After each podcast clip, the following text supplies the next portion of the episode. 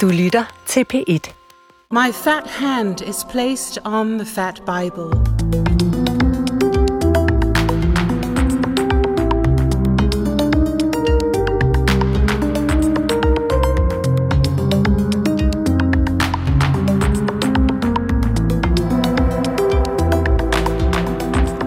Fat Bible Oath er titlen på et digt. Tyk bibeled, som man kan se på en video, hvor digteren Dina Amlund læser det om tykkhed og kristendom i Brorsonskirken i København. Nogle mente, at digtet ikke hørte til i en kirke, men hvad hører egentlig til i kirken? Hvad kan vi bruge kirkerummet til? Og hvad handler den tykke bibeled egentlig om? Velkommen til Tidsånd. Jeg hedder Christoffer Emil Brun, og mine gæster i dag er Dina Amlund, digteren bag, øh, bag digtet. Du er også phd studerende og øh, ja, ved teologi i København, og så er du øh, tyk-aktivist. Det sidste, hvad er det? Det er øh, en person, som øh, ønsker lige stilling og lige ret for tykke mennesker. Og, og noget af det, det handler om, det er jo en meget tynd øh, mand, som vi alle sammen kender så godt til, nemlig Jesus. Jeg vil også byde velkommen til min anden gæst, som er præst i Brorsundskirken, hvor digtet blev, øh, blev oplæst. Nikolaj Stube Hørløb, velkommen til. Tak skal du have. Brorsundskirken er jo netop en af de kirker i landet, hvor der bliver lavet utrolig mange forskellige ting. Øh, kan du prøve at fortælle lidt om nogle af de ting, I laver? Ja, vi prøver at bruge kirkerummet på mange forskellige måder for at gøre kristendommen relevant for mennesker i vores tid. Ja. Så vi arbejder med musik i mange forskellige genrer, koncerter og events, øh, men også ting som yoga for eksempel, og øh, kunstudstillinger og andre ting, hvor, øh, hvor vi sætter rummet i spil. Ja. Men alt sammen noget, hvor vi prøver at pege hen på det, som det hele handler om, nemlig øh, kristendommens budskab. Ja. Yoga er jo ellers øh, som regel forbundet med sådan vedisk, øh, altså indisk øh, buddhisme og sådan noget, ikke? Jo, men samtidig er yoga jo også blevet en bred, folkelig måde at bruge vores krop på, og der tror vi, at, øh, at kirken også har en rolle at spille ind i det, og vi har brug for måder at bruge vores krop og vores spiritualitet på. Ja. Øh, Så der øh, oplever vi, at yoga kan være en, en vigtig brobygger mellem kirken og, og det miljø. Nu, øh, det her digt, hvordan, hvordan kom jeres samarbejde omkring det i stand? Måske skal jeg lige sige, hvordan digtet overhovedet først øh, Ja, kom ja. i stand. Klart. Øh, det var i forbindelse med en øh, konference på University of Glasgow for teologer fra hele verden, der forsker i køn og krop. Der øh, afholdt de en, øh, øh, noget, der hed Fat Bible Workshop, hvor Asta Kinch, som øh, redigerer Fat Bible, som er en antologi, der bliver udgivet online senere hen, havde spurgt mig, om jeg ville skrive et digt. Mm. Øh, og det var faktisk lige i forbindelse med, at øh, Joe Biden svor troskab øh, og blev, øh, blev præsident. Øh, og så talte vi om det her med, med den her ed og troskabsværgelse, ja. og så snakkede vi lidt om det, og så foreslog hun, at det kunne blive et digt. Øh, det var det, der kunne blive digtet, som jeg skulle bidrage med. Og så, øh, så skrev jeg mit digt, og så læste jeg det op til konferencen i marts. Og så i starten af maj, så var der øh, nogle øh, studerende fra Journalisthøjskolen, som, som spurgte, om de måtte lave noget, øh, noget indhold til mine sociale medier for mig. Øh, fordi de skulle lave noget for en influencer. Og mm. det er ikke, fordi jeg overhovedet betegner mig som sådan, men jeg har over et bestemt antal følgere, og så måtte de godt spørge mig. Og så, så tænkte jeg, ja, det vil jeg da gerne gøre. Det var nærmest en tjeneste, jeg ville gøre dem. Og så bagefter kom jeg til at tænke, "Men det var egentlig også meget fint, fordi den her antologi, som udkommer online, den har flere medier, så det behøver ikke at være på skrift, og jeg vil egentlig gerne have, at det blev reciteret. Mm. Så win-win, tænkte jeg. Og øh, mit ønske var så, at det skulle være i en kirke, som jeg forbinder med rummelighed, Ja. og derfor så spurgte vi Borsons Kirke. Og, Ja. ja. Altså, vi får jo mange henvendelser hos os Ja. øh, fra folk, som øh, gerne vil bruge kirken til alt muligt, og mange har også den forestilling, at kirken nok står tom øh, det meste af ugen på nær Ja. om søndagen. Øh, så vi sidder faktisk hver eneste uge og vurderer, øh, hvad vi synes er gavnligt at, at tage ind, og hvad der kan styrke ja, både vores arbejde, kirkens arbejde, og pege hen på det, som vi gerne vil sige. Og der øh, kom Dinas digt altså igennem nåleøjet, kan man sige, fordi vi synes, det var en spændende måde at sætte fokus på øh, krop og identitet. Mm-hmm. Øh, nogle spørgsmål, hvor, hvor kirken også skal være til stede og have en mening, synes vi, hvis vi skal være relevante nu. Krop og identitet og kirke, og det er lige præcis altså det, det også skal handle om i den her udsendelse. Hvordan er forholdet mellem hele den her dyrkelse af eller opmærksomhed om, om identitet, og så kirken. Det er noget, vi skal, vi skal tale meget mere om i dag, men, men med, med udgangspunkt i digtet Fat Bible Oath, det digt, du har skrevet. Øh, man kan høre hele digtet i slutningen af den her udsendelse, men vi skal lige høre lidt af det, så vi kan få en fornemmelse af, hvordan det lyder.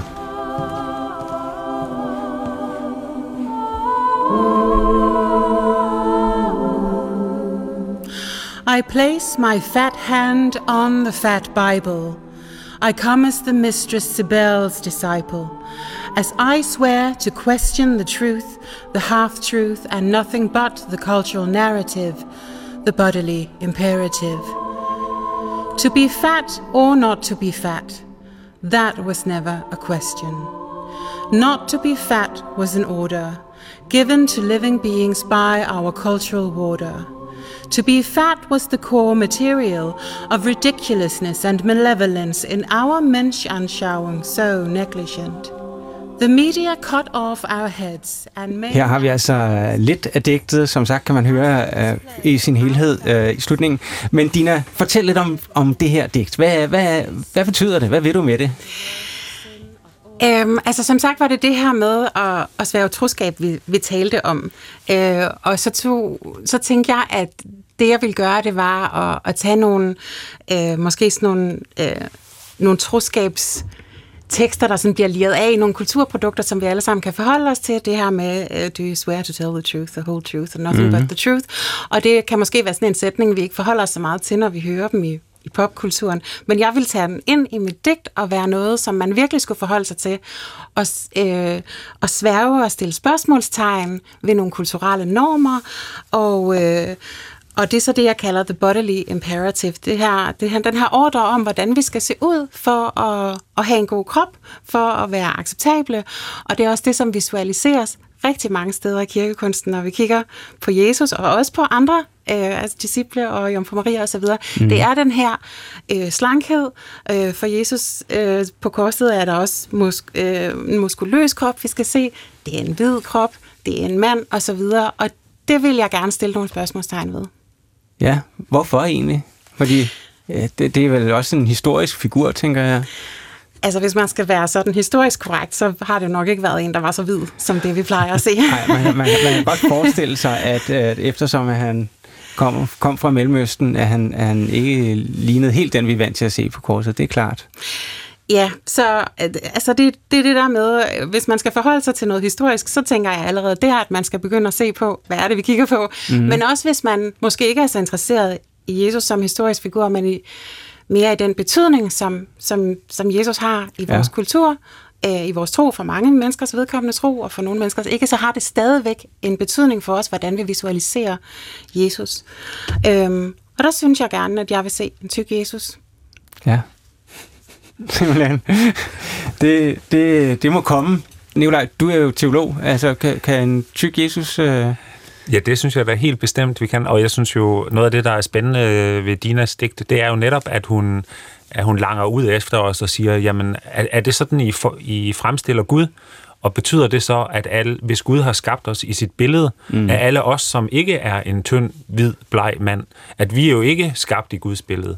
Uh, at, at hvis vi er så mangfoldige og ser så forskellige ud, som vi gør, så må Gud selv da også være mangfoldig. Mm. Og uh, det tror jeg faktisk er noget, som... Jeg tror, hele det spørgsmål fylder rigtig meget for, for unge og for alle os andre i dag, nemlig at vi, vi ser kroppen fremstillet på nogle måder, som vi ikke kan leve op til. Vi ser øh, billeder af kroppe, der er modificeret øh, og billedredigeret, og så, øh, så bliver vi skamfulde, når vi ser på os selv. Og der skal kirken da være et sted, hvor vi kan få lov til at være som, som dem, vi er, mm. skabt i Guds eget billede. Så jeg synes, det er en tiltrængt kritik altså af, af kirken og af samfundet, og, og det skal vi da også kunne holde ud og høre i kirken. Mm. Der var nogen, der ikke var så glade for den her video, øh, og man kunne læse en, en artikel om det i Kristi Dagblad her i løbet af ugen, hvor nogle præster fra det, vi godt kan tillade os at kalde den konservative del af kirkelivet, ikke synes, at det hører det til i kirkerummet. Nikolaj, hvor, hvorfor hører det egentlig til i kirkerummet netop der? Ja, jeg synes, jeg synes jo, det var ærgerligt, at kritikken kom til at gå på en, øh, en reference, som Dina har i digtet til en græsk gudinde. Ja. Og at det var ligesom, øh, det blev fremstillet som om, at det skulle være en form for tilbedelse af denne græske gud. En afgudstyrkelse, ja. Øh, men vi ved jo alle sammen, at øh, når vi taler poetisk sprog og digte, salmer og øh, det er jo poetisk sprog, vi bruger i kirken, mm-hmm. at der kan vi have brug for at have andre referencer. Øh, og vi burde i kristendommen jo ikke være bange for også at referere til andre traditioner osv. Kristendommen er jo opstået i en multireligiøs sammenhæng, og vi har hele tiden taget andre kulturer og andre tros former ind i øh, den måde, vi beskriver kristendommen på. Så det, at debatten skulle komme til at handle om det, øh, synes jeg var lidt ærgerligt, fordi jeg ville da hellere snakke om identiteten og om, om det, som er selve øh, digtets ærne, Ja. nemlig det med øh, den tykke krop, og om vi øh, kan holde ud og se på den, eller om vi er bange for den. Ja. Og øh, ja, Øh, hvis man lyttede godt efter, hvor jeg spillede lidt af, af digtet, så ville man høre, at du øh, taler om Cybele. Og det er, det er den græske gud, som du nævner. Øh, Kybele, udtaler du det sådan på... Øh, ja. Ja, altså faktisk siger jeg Sibel, Nå ja. fordi jeg har lavet en blanding af to mytologiske figurer. Den ene, det er Cybele, øh, en, en græsk øh, gudemoder, mm. øh, og den anden, det er Sibyl, som er øh, øh, et orakel. Og øh, der, det er to figurer, som går igen i... Øh, i, i den, i den vestlige kulturs historie. Det er en, som sådan dukker op i poesien, hister her, og som i, især sådan i, i 1800-tallet, slutningen af starten af 1900-tallet, er, er populær i sådan en spirituel kontekst. Der kommer sådan nogle øh, drømmebøger. Jeg har selv lige erhvervet mig en af dem. Sibylles store, øh, Sibylles på dansk, Sibylles store drømmebog mm. øh, fra slutningen af 1800-tallet i smukke gotiske bogstaver, og som er meget spirituel, og, og som, som handler om, om, om feminitet og, og spiritualitet. Og det er også en figur, man ser i feministiske fora i dag. Jeg har været til temafester og sådan noget med, mm, hvor, okay. hvor det har været gældende. Så jeg synes, at de her to figurer, øh, Kybele og, Sibyl, at de kunne blive blandet sammen, og så det er derfor, jeg udtaler det Sibel. Ja. Så altså, hvis, hvis jeg skulle have, have påkaldt nogle af dem, så var det, havde det været en fordel, og tror jeg, at sige deres navne korrekt. Øh, så det var ikke en påkaldelse, det var en poetisk figur. Ja, en poetisk. Og det er jo øh, det her digt et, kan man sige, poetisk forsøg på at åbne vores kristendomsforståelse, vores kristologi, om man vil. Øh, kan du prøve at fortælle lidt mere om det, som, som Nikolaj også øh, ser som kernen i, i digtet og i den her begivenhed, som jeg har haft i Brorsons Kirke? Ja, altså begivenheden var bare, at videoen blev optaget. Ja. Ja. Jeg lige bare sådan for en god ordens skyld sige. Øh, der var ikke nogen øh, til stede, andre end mig og dem, der filmede. Men det, som jeg synes er interessant, det er det her med at øh, identificere nogle problematikker omkring øh, eksklusion. Øh, jeg nævner også øh, i, i, øh, i, det første, i den første strofe, eller det som nogen vil kalde vers, øh, den første strofe, at øh, med, med, med Johannes evangeliet, som, som forsager kroppen, og det er meget kendt, og det er meget asketisk, og mm. øh, der er også en teolog, øh, Giovanna Alessandro, som har skrevet om... Øh, om øh, Johannes evangeliet som det anorektiske øh, evangelie, som man kan læse om øh, i Teolinformation nummer 62 fra 2020, hvis man er interesseret i, i mere om det. Øh, men samtidig er Bibelen også så åben, så i anden strofe, der, der nævner jeg Matteus evangeliet, som, som har et andet forhold til kroppen, og som faktisk øh, øh, beskriver Jesus som froser. Mhm. Har vi, altså, er der også sådan, i den kristne kultur et problem omkring krop og kristendom? Ja, det, øh, det, det tror jeg, der, der er. Altså, at man, man har set kroppen som, som noget syndigt og Ja. sådan noget. Men, men hvis vi dykker ned i sådan... Øh, i det grundlæggende i kristendommen, så er kroppen jo også skabt af Gud. Altså Gud har skabt os både som krop og ånd. Og, og tanken om, at kroppen skulle være noget, øh, noget mindre fint, er jo noget, som kommer måske snarere fra en græsk tankegang eller mm. sådan noget. Øh, men den måde, vi ser kroppen på i dag, der, hvis vi absolut skal tale om, om afgudstyrkelse, så er det vel det, at vi, at vi dyrker det der perfekte udseende som noget, der vil gøre os lykkelige. Mm. Det er vel en virkelig afgudstyrkelse, frem for at påråbe en, en antik øh, græsk øh, gudinde. Øh, jeg tror i hvert fald, det er noget, der fylder meget mere for dem, som kommer i Borsenskirken, og sikkert også mange andre kirker, at vi hele tiden bliver bombarderet med det der helt urealistiske billede af, af kroppen. Mm. Så, så der synes jeg, at, at det her digt, det er med til os at, at sætte de ting på dagsordenen på en måde, hvor, hvor vi skal være til stede som kirke. Altså, vi er jo alt for gode til at snakke om ting i kirken, som ikke har noget som helst med folks øh, liv at gøre. Øh, så, øh, så det synes jeg bestemt, at, øh, at det her digt, der har. Mm. Ja, jeg synes også, altså jeg synes også, at det er interessant at høre, høre hjemme øh, i det rum, øh, fordi der også i forbindelse med det her med krav om, hvordan man skal se ud og, og så videre, der har jeg slutningen af mit digt, det handler om, at jeg insisterer på, at jeg er menneske i min tykke sjæl og, og min øh, fede knoglemarv.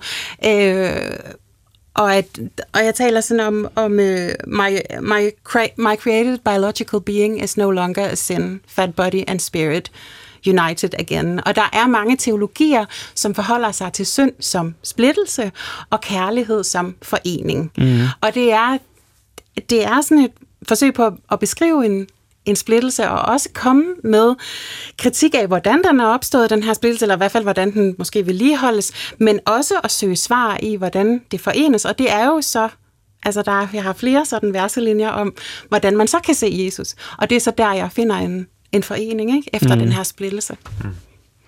Ja, hvis, ja. Øh, når folk i dag taler om synd, så handler det jo faktisk tit om mad. Mm. Øh, så er det jo ja. noget med nogle syndige flødeskumskager og, og, og sådan nogle ting. Øh, men den virkelige synd, det er vel netop, som Dina siger, det som splitter os ad, øh, når når folk bliver fravalgt på deres øh, på arbejdsmarkedet på grund af deres øh, kropsvægt eller deres øh, udseende eller så videre, mm. eller når vi sådan øh, hæver os over andre på grund af på grund af deres udseende, det er vel der den virkelige øh, synd den er på spil for ja. mig at se. Øh, ja. Jeg ved også, Dina, at du har oplevet en del altså ubehag ved at, at, at stå frem via det, som du kalder tyk aktivisme. Men kan du fortælle om, hvordan det har været at være i det offentlige rum i en sådan synlig offentlig kamp for at, kan man sige, have lov til at være tyk, eller være den, man er? Mm. Ja, øhm, tykhed er sådan en, en ting, der både sådan er er skjult og usynlig og samtidig maksimalt udstillet. Ja. Øh, det, det er en meget svær knivsæk at, at befinde sig på som menneske. Øh, og der tænker jeg også, der kan jeg lige have fat i digtet også her med, at, at jeg taler om, om øh, at, at medierne skærer hovedet af tykke mennesker. Det, det gør jeg, fordi det er simpelthen et begreb, man opererer med inden for både tyk aktivisme og, og tyk forskning, øh, med at, øh, at medierne skærer, skærer hovedet af, af tykke mennesker på billeder, både altså fotos og, og levende billeder, når man taler om den her såkaldte fedmeepidemi. Og det er meget dehumaniserende at tale om en bestemt befolkningsgruppe som en epidemi, som mm. noget, vi ikke vil have, som noget, der skal elimineres. Det, det er et voldeligt sprog. Øhm, og der er det jo, der, det, det er meget, øh, det, er, det er en meget hård kamp at, at gå ind i og sige, det, øh, sige, at man vil have lov at eksistere, alligevel at man insisterer på, at jeg har ret til at være her. Øh, jeg må gerne være her. Det kan godt være, at øh, det ikke er alle øh, stolene og tøjet i butikkerne osv., der er lavet til mig, men jeg insisterer på at være her alligevel. Ikke? Øh, og det, det provokerer, det provokerer ja. mange mennesker. Men jeg vil også sige, før jeg gik i gang med at skrive kronikker, og hvad jeg sådan har lavet i tidens løb, der oplevede jeg jo også som tyk, at jeg ikke måtte være der. Altså, at, at altså folk en følelse ikke, af at være udskammet? Ja, eller, eller følelse af, altså, altså blive råbt af på gaderne og blive... Altså, jeg har også sådan noget som, at jeg arbejdede på, i en kunsthal, hvor at folk antog, at jeg var rengøringspersonale, når de mødte mig første gang, fordi de simpelthen ikke kunne forestille sig, at jeg kunne være andet. Altså, der, der er så mange ting, hvor man, man læser så meget ind i tykkhed, øh, og når man prøver at tale det, så, så kan det virke meget provokerende på nogen. Ja, øh, og jeg havde nær sagt, selvfølgelig øh, har du lige så meget øh, ret og lov til at være i vores øh, samfund som alle mulige andre. Det giver sådan set sig selv. Men øh, det er vel også et spørgsmål om netop sprogbrug. Altså mm. om, og hvordan skal øh, sådan en som mig så øh, tale til dig? Og øh, da vi talte sammen i telefonen her forleden dag, så, øh, altså, du ved, jeg var lige ved at sige overvægtig, og du tog mig i det og sagde, nej, overvægtig, det er ikke et godt ord. Mm. Altså over, overvægtig står jo i modsætning til normalvægtig. Ja. Så allerede der har vi sådan et idealt menneske og et forkert menneske. Og det reproducerer vi hver gang, vi taler om det. Så derfor så, øh, så foretrækker jeg ordet tyk, øh, selvom det måske kan virke lidt farligt at sige, men det er det, som jeg tror er det mest neutrale ord at bruge, fordi fed og fedme, det er ligesom blevet ødelagt af den der fedmeepidemi og, og anden snak om fedmebyrden mm. og fedmeproblemer i samfundet og kurven, der skal knækkes og sådan noget. Øh, så, øh, så tyk, det mener jeg, det er det, det, det, er det rette ord at bruge. Mm. Ja. Men, det, men det er jo svært, og sådan er det jo hver gang vi beskæftiger os med forskellige minoriteter, uanset om det er etniske eller øh, seksuelle minoriteter, eller mm. hvad, det, hvad det kan være. Hvordan finder vi et inkluderende sprogbrug? Og det må vi jo bare, øh, det må vi jo tale med de mennesker om, hvorfor nogle ord de selv ønsker at øh, at der bliver brugt omkring dem. Ikke? Altså jeg har læst en del af mine studier i Indien, hvor man arbejder med en teologi for de kasteløse, men hvorfor et øh, sprogbrug skal man bruge om dem? Fordi hvis man er kasteløs, så er man jo også uden for en kaste. Mm-hmm. Så de bruger et ord som dalit om, om dem selv, og så må vi andre så lære, hvorfor et sprogbrug vi skal bruge øh, om dem. Og det er jo selvfølgelig en, en udfordring, øh, som vi bliver nødt til at tage op. Men det er jo meget tydeligt, at når man begynder at arbejde sammen med sådan en som Dina, så vender der sig en stor vrede mod en. Det har jeg da også selv oplevet bare i den her lille sag, at pludselig så er man... Øh, øh så er man udsat for en form for shitstorm, fordi man arbejder sammen med en, der siger, at hun er tyk. Altså, det, øh, det er overraskende, det må jeg sige. Ja, det er jo på en måde ret øh, forbløffende, øh, og det er også derfor, ligesom vi prøver at undersøge, hvad, hvad handler det så egentlig om, eller hvad ligger der bag? Øh, en af de øh, kritikere fra Christi Dagblad, øh, sovnpræsten Jesper Bakker, han er præst nede i, i Sydlolland, han er jo også øh, anmelder på Christi Dagblad. Han siger, at det her med, med kybele og sådan noget, det er ikke det, der er problemet for ham.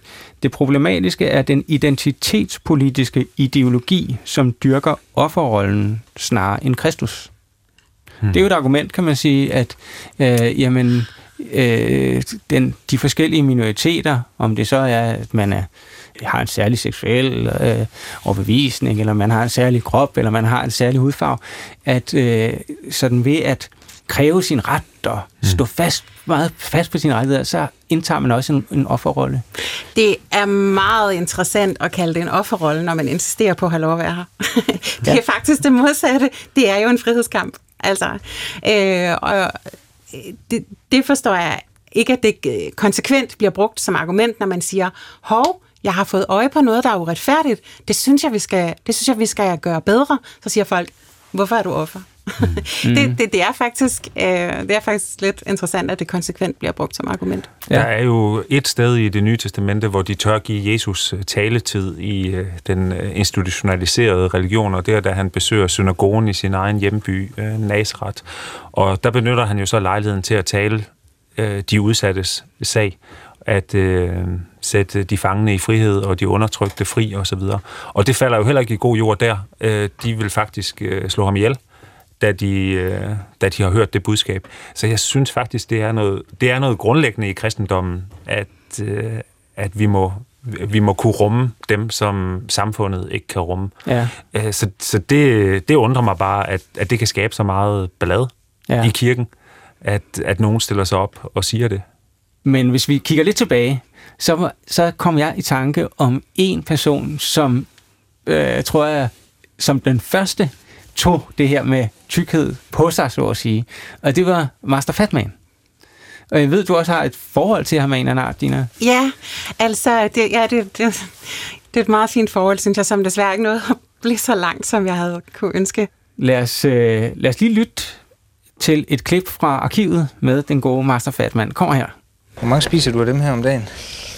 Oh, det er lidt forskelligt. Jeg har sådan nogle bølger. Ja, okay. Nogle gange er det æbleskiver, nogle gange er det sådan noget her. Du var i virkeligheden engang en slank ung mand. Ja, det er rigtigt. Jeg besluttede sig til simpelthen at være så tyk og fed.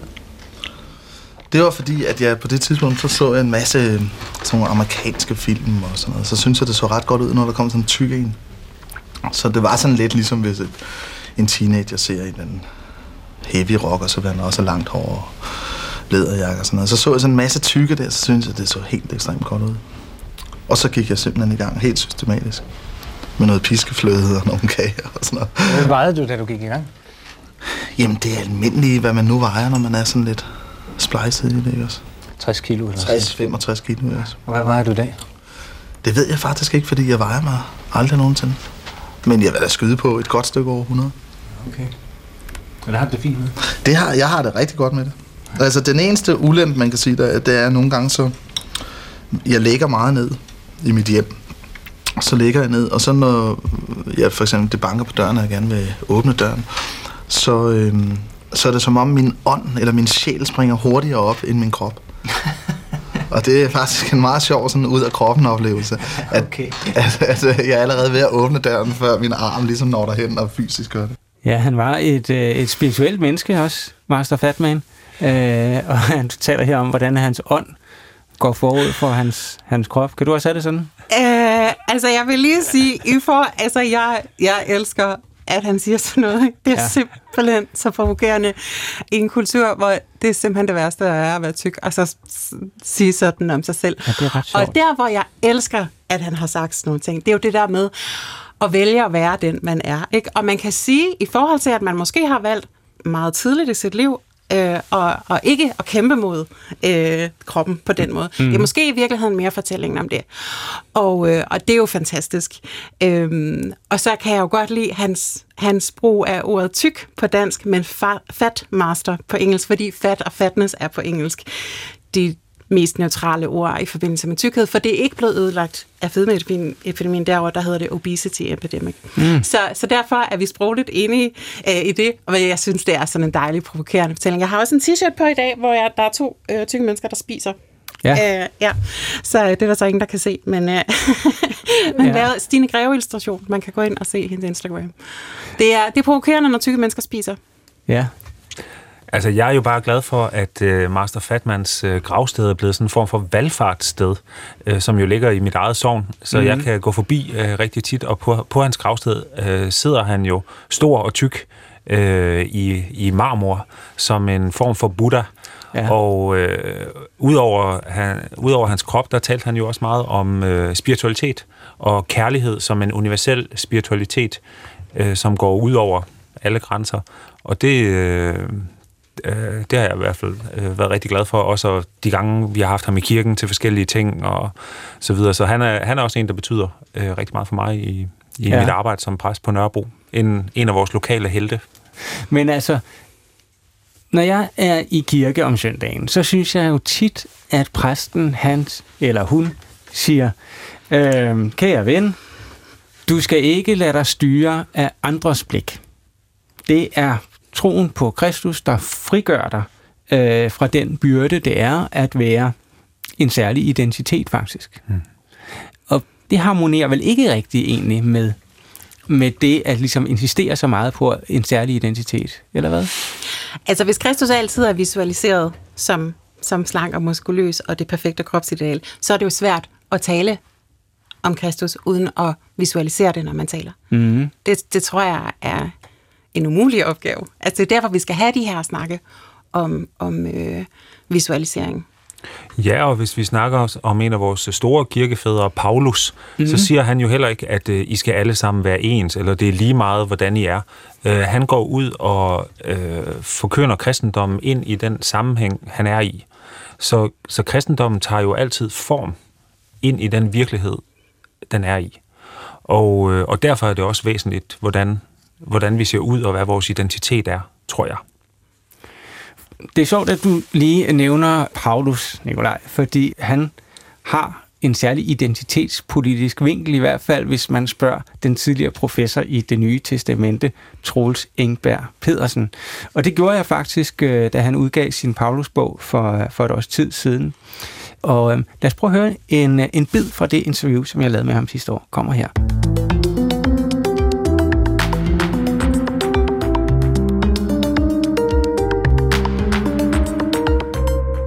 Paulus var apostel, selvom han ikke selv kendte Jesus.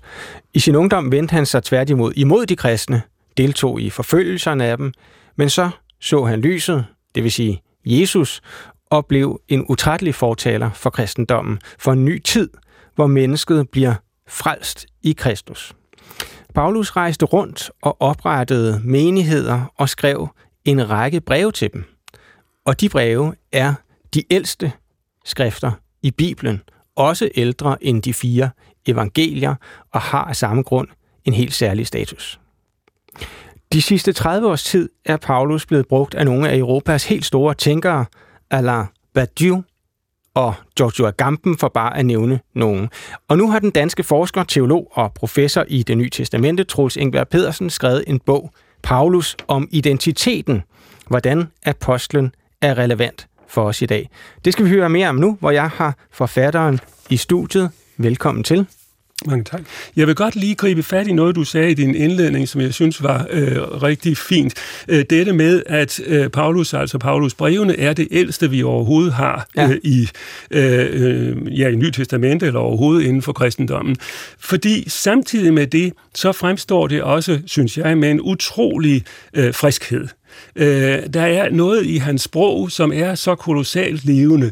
Jeg sad og læste øh, på, hvad øh, en, en, en stor øh, fransk øh, forfatter, nulevende forfatter, Michel øh, Houellebecq, mm-hmm. øh, udtalte om øh, Paulus of all people øh, ja. her i øh, august, da han var oppe på Louisiana, og hvis jeg lige må læse det op, ja. det er ganske kort, så siger han så, det der er usædvanligt ved Paulus er, at man føler, at man kommer helt tæt på.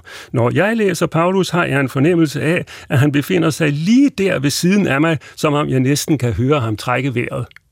Så der kan man jo se, øh, i, i hvor høj grad, altså nu er franskmændene er jo dannet og så videre, ikke? men de lever altså med øh, sådan noget øh, historisk stof der, og føler, at det er ja. øh, levende og værd at læse. Og nærværende. Og nærværende. Hvad er det, som Paulus gør, altså helt konkret her tilbage i det første århundrede i øh, den region, Mellemøsten, Grækenland, Tyrkiet, hvor han altså lever? Det, han, det første, han gør, eller det egentlige, han gør i en vis forstand, nej, han gør to ting. Det første, det er, at han grundlægger, som du også sagde, de der øh, menigheder rundt omkring. Det ja. er så her i det her tilfælde først og fremmest lidt inde i øh, Tyrkiet, og så i Grækenland i øvrigt, øh, oppe nordpå, Thessaloniki og Filippi, og nede i Korinth. Øh, så det er det første, han gør. Grundlægger menigheder af folk, som bekender sig med øh, til Kristus tro, altså tro på Jesus som Kristus, det vil sige som øh, den jødiske messias, med alt det, der øh, hører til det. Det andet, han gør, er så, at han skriver breve de der breve, som vi øh, snakkede mm-hmm. om før. Og de er jo skrevet til de samme menigheder. Efter han har været der, øh, så er han rejst væk, og så hører han, der er nogle problemer, og hvordan skal de rigtig forholde sig til øh, deres øh, omverden osv. osv. Så skriver han breve til dem for at ikke overtale dem, men minde dem om, hvad det, som de engang har bekendt sig til, faktisk øh, betyder helt ja. konkret. At de ikke tænker på deres eget, men derimod, tværtimod, tænker på de andre. Altså, øh, kan man sige, en åbenhed til at være forskellig, ja. men under den samme øh, ånd, hvis ja. man kan sige det på den måde. Og det er jo noget, som klinger meget aktuelt, ja. og som du også bruger til at øh, perspektivere ind ja. i øh, det, som er kendt som identitetspolitikken ja. øh, i din bog her, Paulus, om ja. identitet hedder den jo også. Ja. Mm, identitetspolitikken, øh, hvad kan vi sige, det er jo for eksempel det her med, at øh, farvede kun må udtale sig om farvets vilkår. Mm. Altså et spørgsmål om minoriteters rettigheder, mm. sådan er mm. det ofte øh, brugt og forstået mm. i, øh, i vores samtid. Mm. Hvad er det, som Paulus kan bidrage med i den sammenhæng? Øh, jamen det, det er følgende, men vi skal lige gribe fat i det, som du rigtig sagde. Øh, hans tænkning giver plads for forskellighed mm. under øh, fællesskabet i, i ånden. Men der vil jeg godt komme med en lille tilføjelse, som er følgende, og det synes jeg er det geniale hos Paulus. Det er sådan set selve ideen af fællesskab i ånden, at man nedenunder giver plads øh, til øh, forskellighed.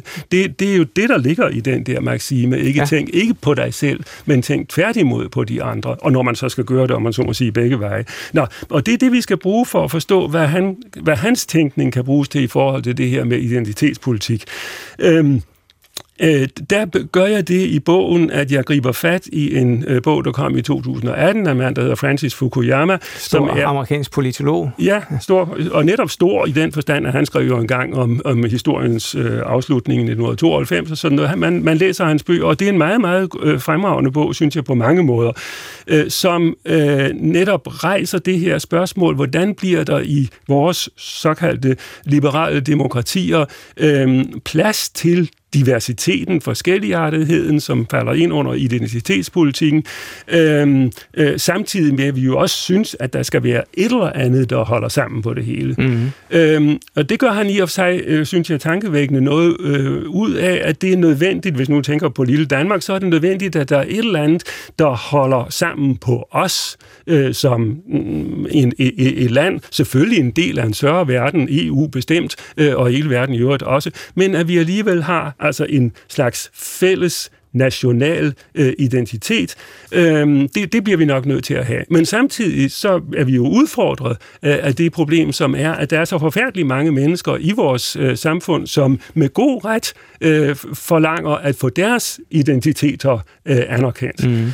Øh, og der gør øh, Fukuyama så det, at han siger, ja, men altså, så må de her liberale demokratier, ikke kun Danmark, men, men alle mulige andre, de må så prøve at forsøge at finde en, en formulering af øh, den nationale identitet, som giver plads til de forskellige identiteter øh, nedenunder. Det er det ene, man må gøre. Det andet, man så må gøre, det er, men det vil vi ikke snakke om nu, øh, at så må man så også forsøge at assimilere øh, folk, der kommer udefra osv., øh, til lige præcis den der særlige forståelse af den nationale identitet. Det kan vi snakke om en anden gang. Øh, men, men det er der, hvor jeg synes, at Paulus faktisk øh, har noget øh, endnu bedre øh, at øh, levere. Fordi hos Fukuyama er det lidt uklart, hvad skal så den der overordnede nationale identitet, hvordan skal den se ud for nogle franskmænd eller italienere, eller mm. ja, mhm. altså i USA, der står de jo hver morgen i skolen ikke og, og sværger på et eller andet og sådan noget, så der har de den i en vis forstand, men, men det er nu, hvad det er. Øhm, men hvordan skal den der se ud, og hvordan skal, bliver der så plads til, at der også er øh, rummelighed for øh, de forskellige øh, mm. diverse øh, identiteter. Og der synes jeg, at Paulus er særlig interessant, hans bud, fordi der, der hænger det jo sammen. Det er sådan, at selve den overordnede identitet, den består i at give plads til de andre. Det er det, som, øh, som øh, enheden i Kristus, øh, fællesskabet, om man så må ja. sige, øh, øh, er, er lavet til, at der skal under den hat være plads til forskellighederne. Øh, og det er jo derfor, jeg sådan set altså øh, foreslår det med stor tøven, kan man sige, øh, at vi kunne øh, reflektere over, jamen er der, ligger der ikke noget her, som vi sådan set i Danmark øh, gerne ville fastholde som det vi nu synes øh, karakteriserer øh, øh, den danske nationale identitet. Altså en form for altruisme, at vi øh, at vi øh, har stående som en vision, en politisk vision, øh, at i vores samfund øh, skal hver enkelt gruppering ikke tænke kun på sig selv, men tværtimod tænke på de andre. Og så må vi så se, hvis man ligesom havde det som en vision, øh, hvordan man så i konkret politik kan udvikle det sådan, så det alligevel på en eller anden måde er til stede og, og styrende. Ja, så vidt Troels Engberg Pedersen, øh, tidligere professor i Nye Testamente, om Paulus og identitet. Her i studiet er vi Nikolaj Stube Hørlyk, præst i Brorsonskirken, og Dina Amlund, digter. Hvad siger I til øh, Troels Engbergs øh, blik på Paulus og identitet? Det var skønt at lige få en øh, forelæsning fra min gamle nytestamente professor ja. her øh, i DR-studiet. Øh, jamen, jeg synes da sådan set, nu taler han jo mere om sådan et nationalt perspektiv, men jeg synes da også, at, at det må også være et menighedsperspektiv, at i, at i kirken skal der være plads til de forskellige identiteter. Og det betyder da også, at vi skal ture og høre på, hvad de øh, identiteter, de har at sige til os, mm-hmm. og mhm. specielt når de er kritiske over for den måde, øh, vi er på. Øhm, så, så det synes jeg da egentlig går meget godt i tråd med at give, øh, give mikrofonen til en, en aktivist som, som Dina, som ja. taler på vegne af en, en identitet, som føler sig klemt. Ja, simpelthen. Det som den her øh, historie også stiller øh, af spørgsmål er vel, hvad kan vi bruge kirkerummet til? Altså, hvor, hvor, hvor stort er det, så at sige? Øh, kirkerummene i folkekirken i dag bliver jo brugt til mangfoldige ting, som også er måske over i noget af det mere kulturelle, og ja. øh, koncerter, som måske ikke direkte har øh, henvisninger til kristendom og så videre. Øhm, og, og det kan man da sagtens diskutere, hvad der øh, hvad der er brugen. Og jeg, hos os, øh, der har vi hele tiden den diskussion, og prøver at finde nogle ting, som vi synes peger hen på det, som er budskabet. Mm-hmm. Det kan sagtens være noget, som er mere åbent, eller meditativt, eller, eller så videre. Altså når Master Fatman står i rummet og taler om, om kærlighed, så, så er det jo noget mere universelt, kan man sige. Øhm, men, øh, men jeg synes, det er spændende at eksperimentere med, øh, hvor, hvad, hvad det rum det kan, for det kan øh, mangfoldige ting. Altså. Ja, og det, det gør I i Brorsundskirken. Du nævnte selv yoga. Jeg ved, at øh, I snart skal have besøg af studerende fra Rytmisk Musikkonservatorium, som spiller nogle af deres øh, bachelorkoncerter. Ja, det er jo fordi, vi jo som en af de få øh, kirker i Danmark udelukkende arbejder med rytmisk musik, og derfor vil vi selvfølgelig også gerne være i kontakt med det rytmiske musikmiljø, så øh, de studerende de har mulighed for at spille deres afgangskoncerter enten på Vega, eller på øh, Loppen, på Christiania, eller hos os, mm. og det at, at nogle af dem vælger og kirkerummet som deres afgangseksamenssted, øh, er vi der bare øh, super stolte over, og mange af dem tager også udgangspunkt i rummet i de værker, de, de opfører der. Så det giver os jo en unik kontakt ind i, ind i det miljø, og har også vist sig, at nogle af de musikere så senere har kunne bruges i gudstjeneste sammenhæng, øh, eller spille koncerter i kirken, eller et eller andet. Så, så på den måde øh, prøver vi jo at være et åbent rum over for mm. kulturen på mange forskellige planer. I forhold til det med yoga, kan man sige, det er jo også, øh, der vil vi også gerne være et, et safe space, hvor det måske kan være svært at, i andre yogasammenhænge at finde ud af, øh, hvad er det egentlig, der er øh, det spirituelle aspekt der. Men når man kommer til yoga i vores rum, er det tydeligt, at man, når man lægger sig på gulvet og kigger op i vælvingen, så ser man Kristus der. Så vi har en tydelig retning. Øhm, mm-hmm. Og i forhold til det kropslige, ser vi jo yogaen som noget mere øh, demokratisk, kan man sige, og måske også lidt i, i opposition til fitnesskultur. Ja. Øh, der er forskel på at dyrke yoga foran et spejl i et fitnesscenter, og så foran et billede af den lidende Kristus.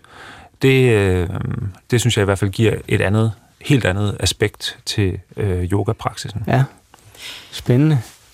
Diskussionen om, øh, hvad kirkerummet kan og skal bruges til, er jo super interessant netop nu, øh, fordi at kirkerne har stået mere eller mindre tomme i over et år. Og det vil sige, den pause åbner en mulighed for at genbesøge kirkerummet. Offentlige rum er under forandring i det hele taget i vores samfund. Man kan se sådan noget som bibliotekerne. For 20 år siden blev de brugt til, at øh, man kom og lånte bøger og afleverede bøger. I dag er de øh, i langt højere grad en form for kulturhus. Øh, der sker en masse forskellige aktiviteter. Og lidt ligesom du fortæller fra Brorsundskirken, kunne man godt forestille sig, at også kirkerummet kunne være i en slags forandringsperiode. Mm. Og jeg havde lyst til at ringe en tidligere provst fra Aarhus op i den forbindelse, øh, Paul Henning Bartolin. Og det er fordi, han lavede sådan et projekt, som hed Befri Gudstjenesten. Og der gjorde han så nogle erfaringer.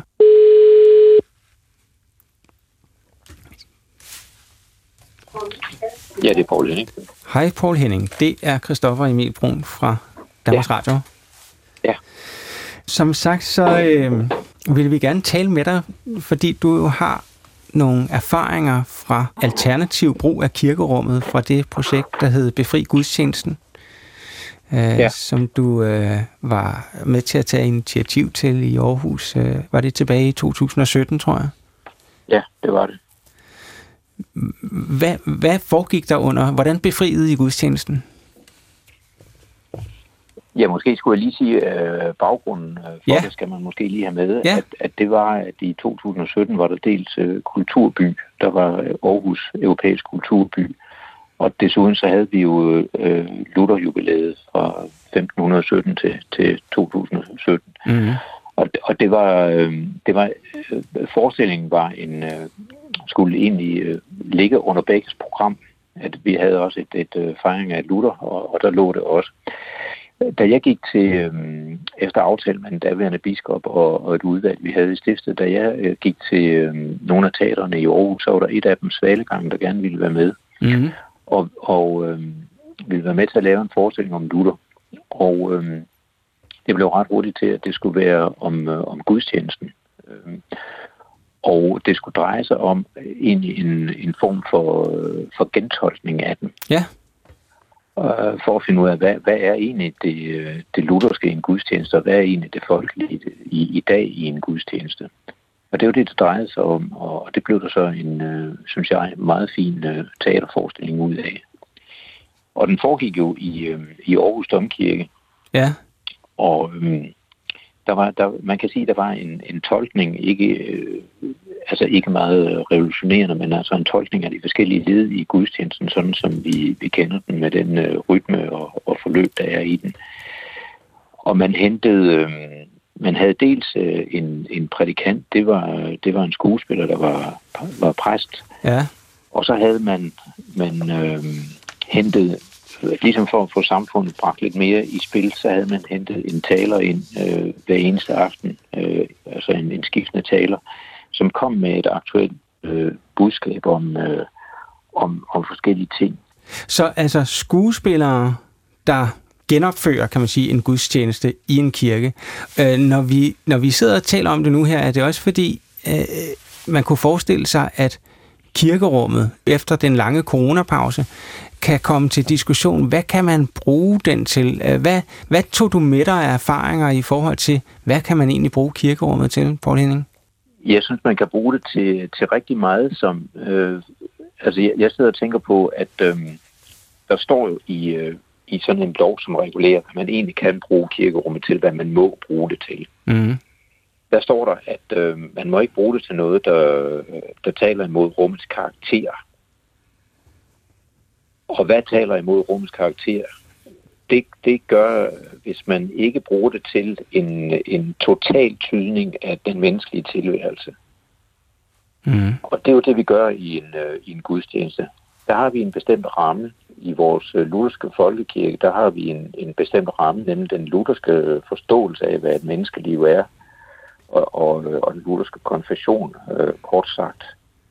Inden for det, der, der tolker vi menneskelivet, vi, vi tolker øh, Gud ind i, i den sammenhæng, eller rettere sagt mennesket i forhold til Gud, i forhold til evangeliet. Mm.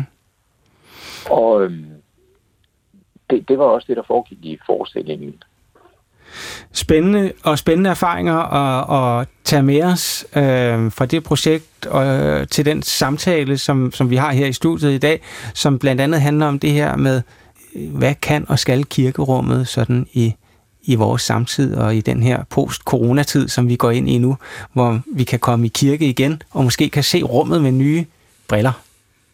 Ja. Øh, tak for det, Paul Henning Bartolin. Det var så lidt. Og vi er tilbage her i i studiet. Hvad tænker I øh, om øh, Paul Henning Barsvin? Jeg synes han, han kommer med sådan en helt en teologisk belæg egentlig for at, øh, at eksperimentere med rummet, så længe det foregår inden for en Luthers ramme. Ja, han siger jo, at det handler om at tolke menneskelivet og vores forhold til Gud. Så, øh, så jeg tror, at hvis han havde været min dom, min provst øh, i den her sag om, om digtet, så ville han have, da have sagt, at det der er et digt, der om noget tolker vores liv i forhold til, øh, til Gud. Ja. Øh, så det er en, en luthersk øh, måde at holde gudstjeneste på, eller hvad man kan sige. Ja. Så, øh, og jeg håber da også, at, vi, at det ikke er det sidste, vi har hørt til det her digt, at vi, øh, at vi også kan bruge det ind i, i nogle sammenhæng, hvor vi igen skal snakke om de ting. Så det håber jeg, at vi kan bruge videre frem. Ja.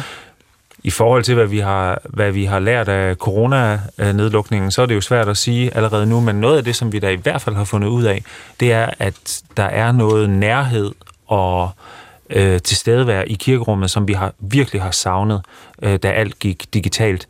Øh, selvom øh, dine kolleger her på Danmarks Radio, de gjorde jo et øh, godt forsøg på at samle os omkring fællessang, mm. så kan teknikken jo ikke øh, gøre, at vi kan ligesom tune os ind på hinanden. Og det er det, vi kan i, i kirkerummet. Der kan vi faktisk sådan tune os ind på hinanden som en samlet organisme, når vi synger sammen og trækker vejret sammen. Øh, så, så der kan rummet noget helt unikt. Og når vi så holder gudstjeneste, så deler vi jo faktisk også et måltid.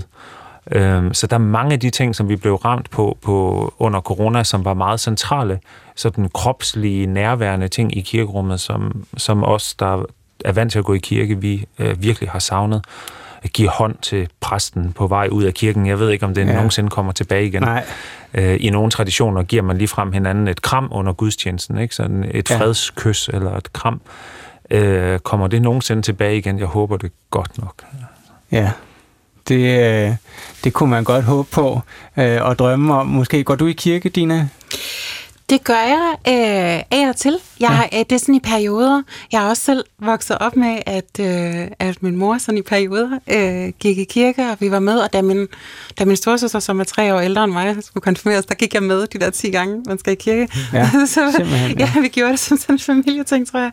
Men også... Øh, Ja, jeg har øh, i perioder gør det meget. Jeg ser konsekvent før søndagen, fordi jeg elsker salmer.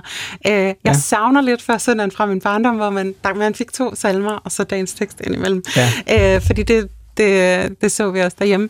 Men øh, ja, det gør jeg, og jeg har været på sådan en, øh, for nogle år siden, der besluttede jeg for sådan at, at sådan turnere lidt, øh, og, og kigge på, hvilke øh, kirker jeg synes var spændende, og jeg mener simpelthen spændende rent arkitekturmæssigt, fordi mm. ligesom salmedækning, så er kirkearkitekturen det er virkelig spændende, fordi det er lavet med så meget kærlighed, ikke? og samtidig også symboliserer nogle ting fra historien, vi ikke er så stolte af.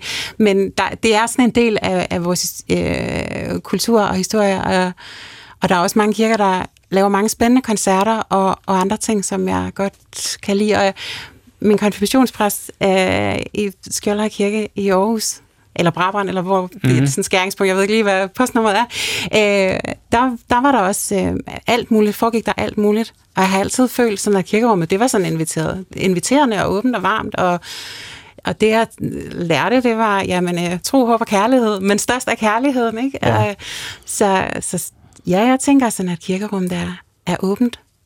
Og det var også åbent øh, for dig, da du kom og læste dit digt op i, i Brorsundskirken.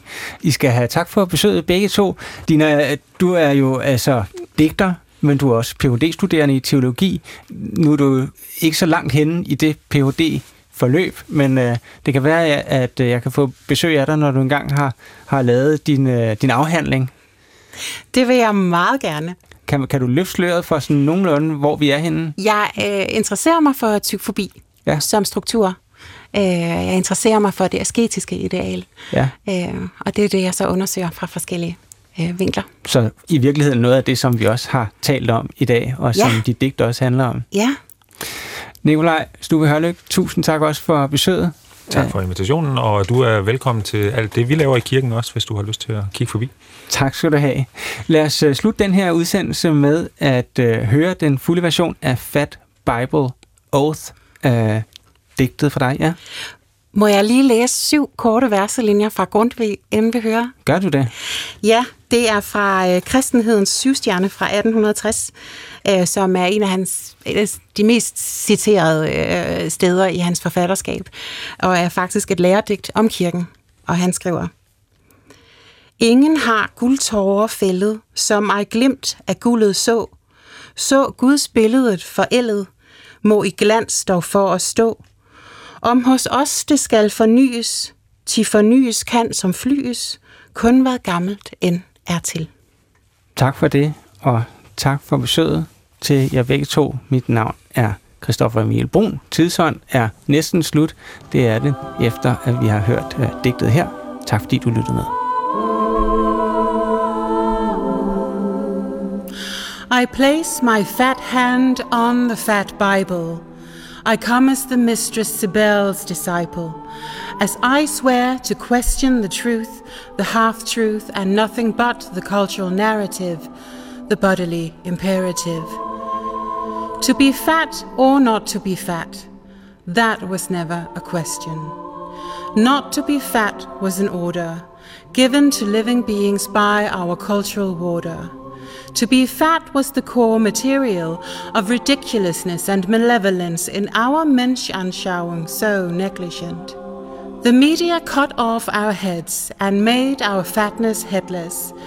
Constant display of our fatness with headlines of bodily deadlines, disease, mortality, and the worst sin of all financial costs, money lost. Fat deadliness makes thinness live forever. The book of John forsakes the body altogether, a recent plague on all our houses, emphasized the structure of humans whose humanity is doubted, and some of us were blamed forsaken and shamed, but some of us refuse to let our perimeter be tamed. My fat hand is placed on the fat Bible. I pledge allegiance to my fatness, Cybele, the mistress of wild nature, healing sadness. And when I'm asked, what would Jesus eat? I will ask them confidently to take a seat. The book of Matthew allows Jesus to eat and drink plentifully. How we depict Christ on the cross is monumentally how we want to see ourselves truly. Jesus is always slender and muscular in his whiteness and beauty. I insist on Jesus with various disabilities, old Jesus, Jesus of color, geographically correct and otherwise, Jesus who does not read masculine. I want to know fat Jesus in the fat Bible, in all our cultural products, producing us as we grow and expand in life. Get me to a nunnery, for the fat Messiah is my wife. The gate to heaven is no longer narrow. I am human to the core of my fat soul and fatty bone marrow. My created biological being is no longer a sin. Fat body and spirit united again.